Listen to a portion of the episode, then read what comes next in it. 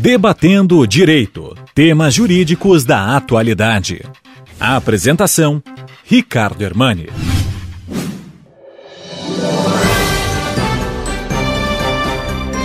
O tema de hoje é uma prática bastante comum em diversas câmaras municipais, inclusive da nossa região. O chamado rodízio de suplentes, que nada mais é do que o titular de uma vaga de vereador deixar uma semana ou até duas para o seu primeiro suplente. Mas muitas vezes esta titularidade ou essa vaga passa a ser ocupada pelo segundo, terceiro, quarto ou até quinto suplente, assim sucessivamente. Pois os que estão acima na ordem de assunção do cargo uh, mão, assinam um documento, passando por aquele período o, a vaga de legislador para aquele que fez a votação inferior. Há vários aspectos a serem debatidos nesse sentido. É evidente que se reconhece que raríssimas exceções ninguém se elege sozinho, porque uma eleição decorre da soma de votos obtidos pelos candidatos de determinado partido, somado aos votos conferidos à legenda. Mas isso por si só permite que os partidos façam das, da cadeira que estão ocupando uma, um mecanismo de eh, atendimento aos interesses dos seus filiados, no caso, aqueles que concorreram. A pergunta apresenta diversos aspectos. Evidente que algumas, eh, alguns regimentos, por exemplo, Venâncio Aires, não veda expressamente. Não existe uma ausência de vedação expressa, mas, ao mesmo tempo, não existe a autorização para esta prática. E o princípio da legalidade na administração pública é diferente do princípio da legalidade para as pessoas, para a sociedade em geral. Enquanto nós podemos fazer tudo aquilo que a lei não proíbe, o gestor público, e no caso as, as funções de suplência é ato de gestão, é ato também que envolve a administração pública no seu sentido mais amplo, só pode fazer o que a regra expressamente admitir.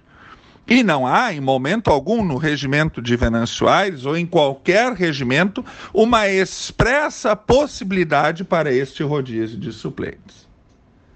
Ainda mais esse rodízio excessivo de suplentes sem que haja uma, um justo motivo, questão de saúde, assunção de cargo público, que aí evidentemente impede o suplente de assumir, quando um suplente está, por exemplo, numa secretaria ou numa, num cargo de direção do município ou do estado ou mesmo em situações mais expressas contidas em determinado ofício, mas em outras situações, é, essa excessiva alteração, ela viola, por exemplo, princípios caros à administração pública, como da eficiência.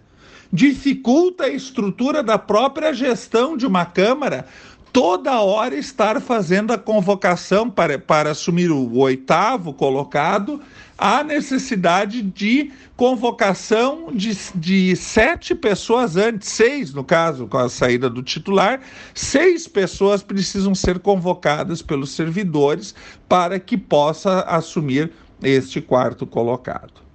Além disso, ao nosso sentir, e permita a extensão um pouco maior do comentário de hoje, viola outro princípio importante, que é da simetria constitucional. Ou seja, as instituições têm um funcionamento simétrico. Imaginemos um mesmo, uma mesma prática numa Assembleia Legislativa ou numa Câmara dos Deputados com 513 parlamentares. Que situação confusa nós verificaríamos? Bom, esta aplicação mutatis mutandis também se uh, adapta à gestão dos legislativos locais. Há muitos temas, há muitos aspectos a serem debatidos, mas a recomendação que eu dou aos gestores das câmaras municipais, as mesas diretoras que são, em última análise, os responsáveis pela gestão da Câmara, Câmara Municipal, é que toda a assunção de suplente seja devidamente motivada.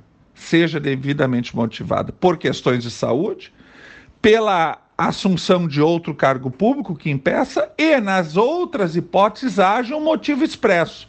Mas não simplesmente a afirmação de que, por razão de ordem pessoal, o suplente não irá assumir. Não, é preciso um motivo e o presidente da Câmara deve conhecer e acolher esse motivo para aí sim convocar o suplente. Situações além disso violam a legalidade expressa, violam o princípio da, eficiência e, por que não dizer, a própria lealdade às instituições, invocando em tese até uma situação de improbidade administrativa. Oportunamente, voltaremos a esse tipo de debate, por ser ainda uma prática não tanto em nível federal e estadual, mas principalmente em nível municipal.